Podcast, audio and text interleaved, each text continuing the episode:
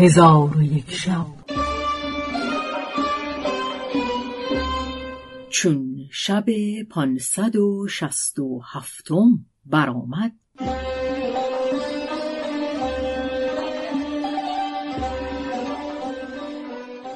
گفت ای ملک جوانبخت آنگاه طالب ابن سهل خبر داد که مردی با جماعتی در کشتی بنشست و به سوی بلاد هند روان گشتند و شبان روز همی رفتند تا اینکه شبی از شبها بادی بر ایشان بوزید که کشتی را به سوی زمینی از زمینهای خدای تعالی بازگردانید.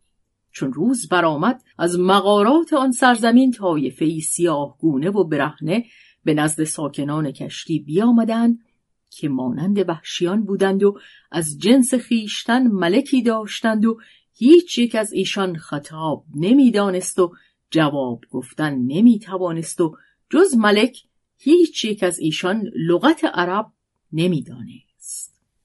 چون ایشان ساکنان کشتی بدیدند ملک ایشان با گروهی به سوی کشتی آمده ساکنان را سلام کرد و از دینشان باز پرسید چون ساکنان کشتی حالت خود بیان کردند ملک گفت بر شما باکی نیست. لیکن بدانید که پیش از شما آدمیزاد به سوی ما نیامده بود. انگاه ملک ایشان ساکنان کشتی را با گوشت پرندگان و وحشیان و ماهیان زیافت کرد و به جز اینها خوردنی نداشتند. پس از آن ساکنان کشتی به تفرج آن شهر درآمدند.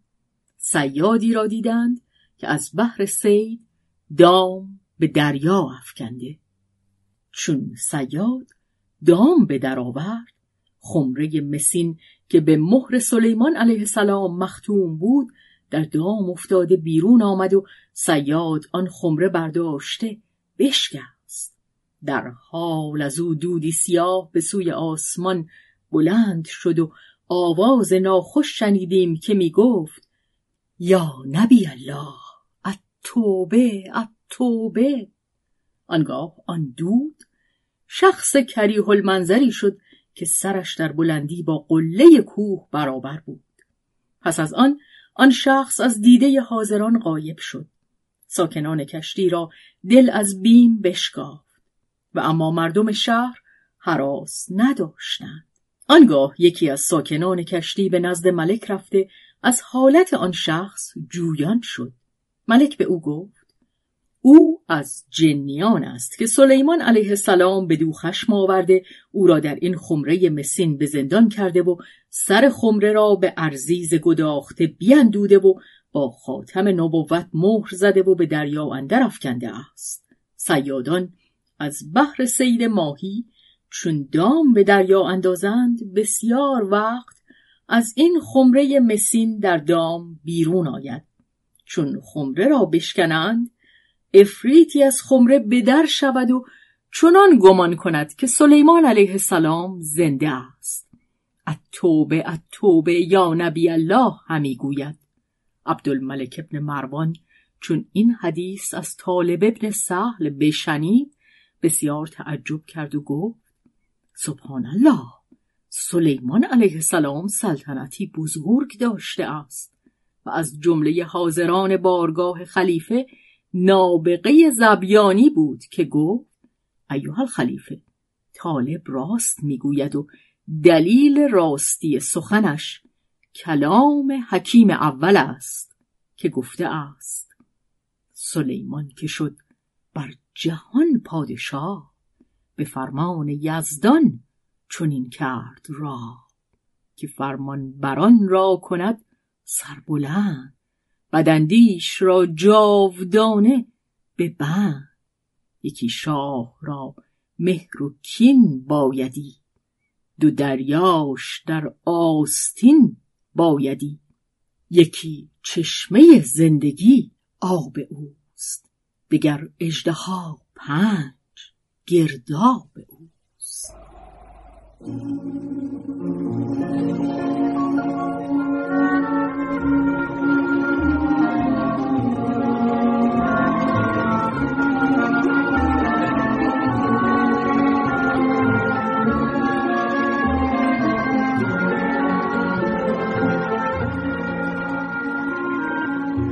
حکایت مدینه نوحاس خلیفه گفت به خدا سوگند که خواهش من این است که از آن خمره ها دیده باشم.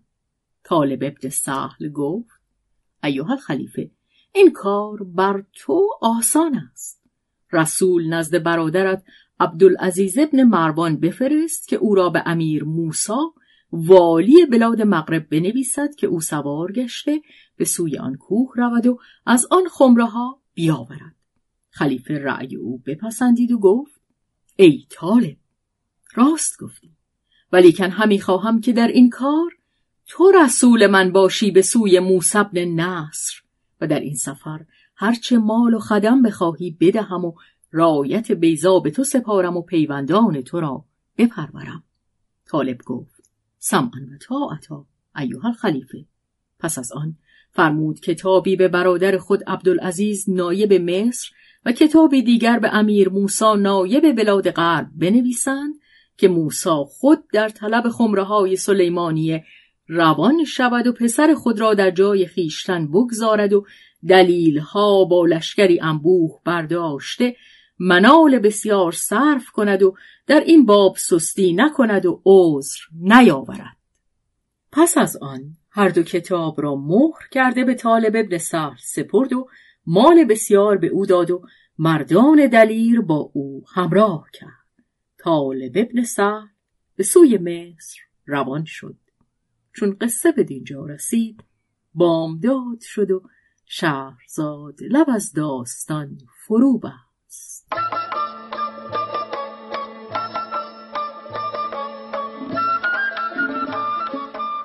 قصه گو شهرزاد فتوهی تنظیم مجتبا میرسمی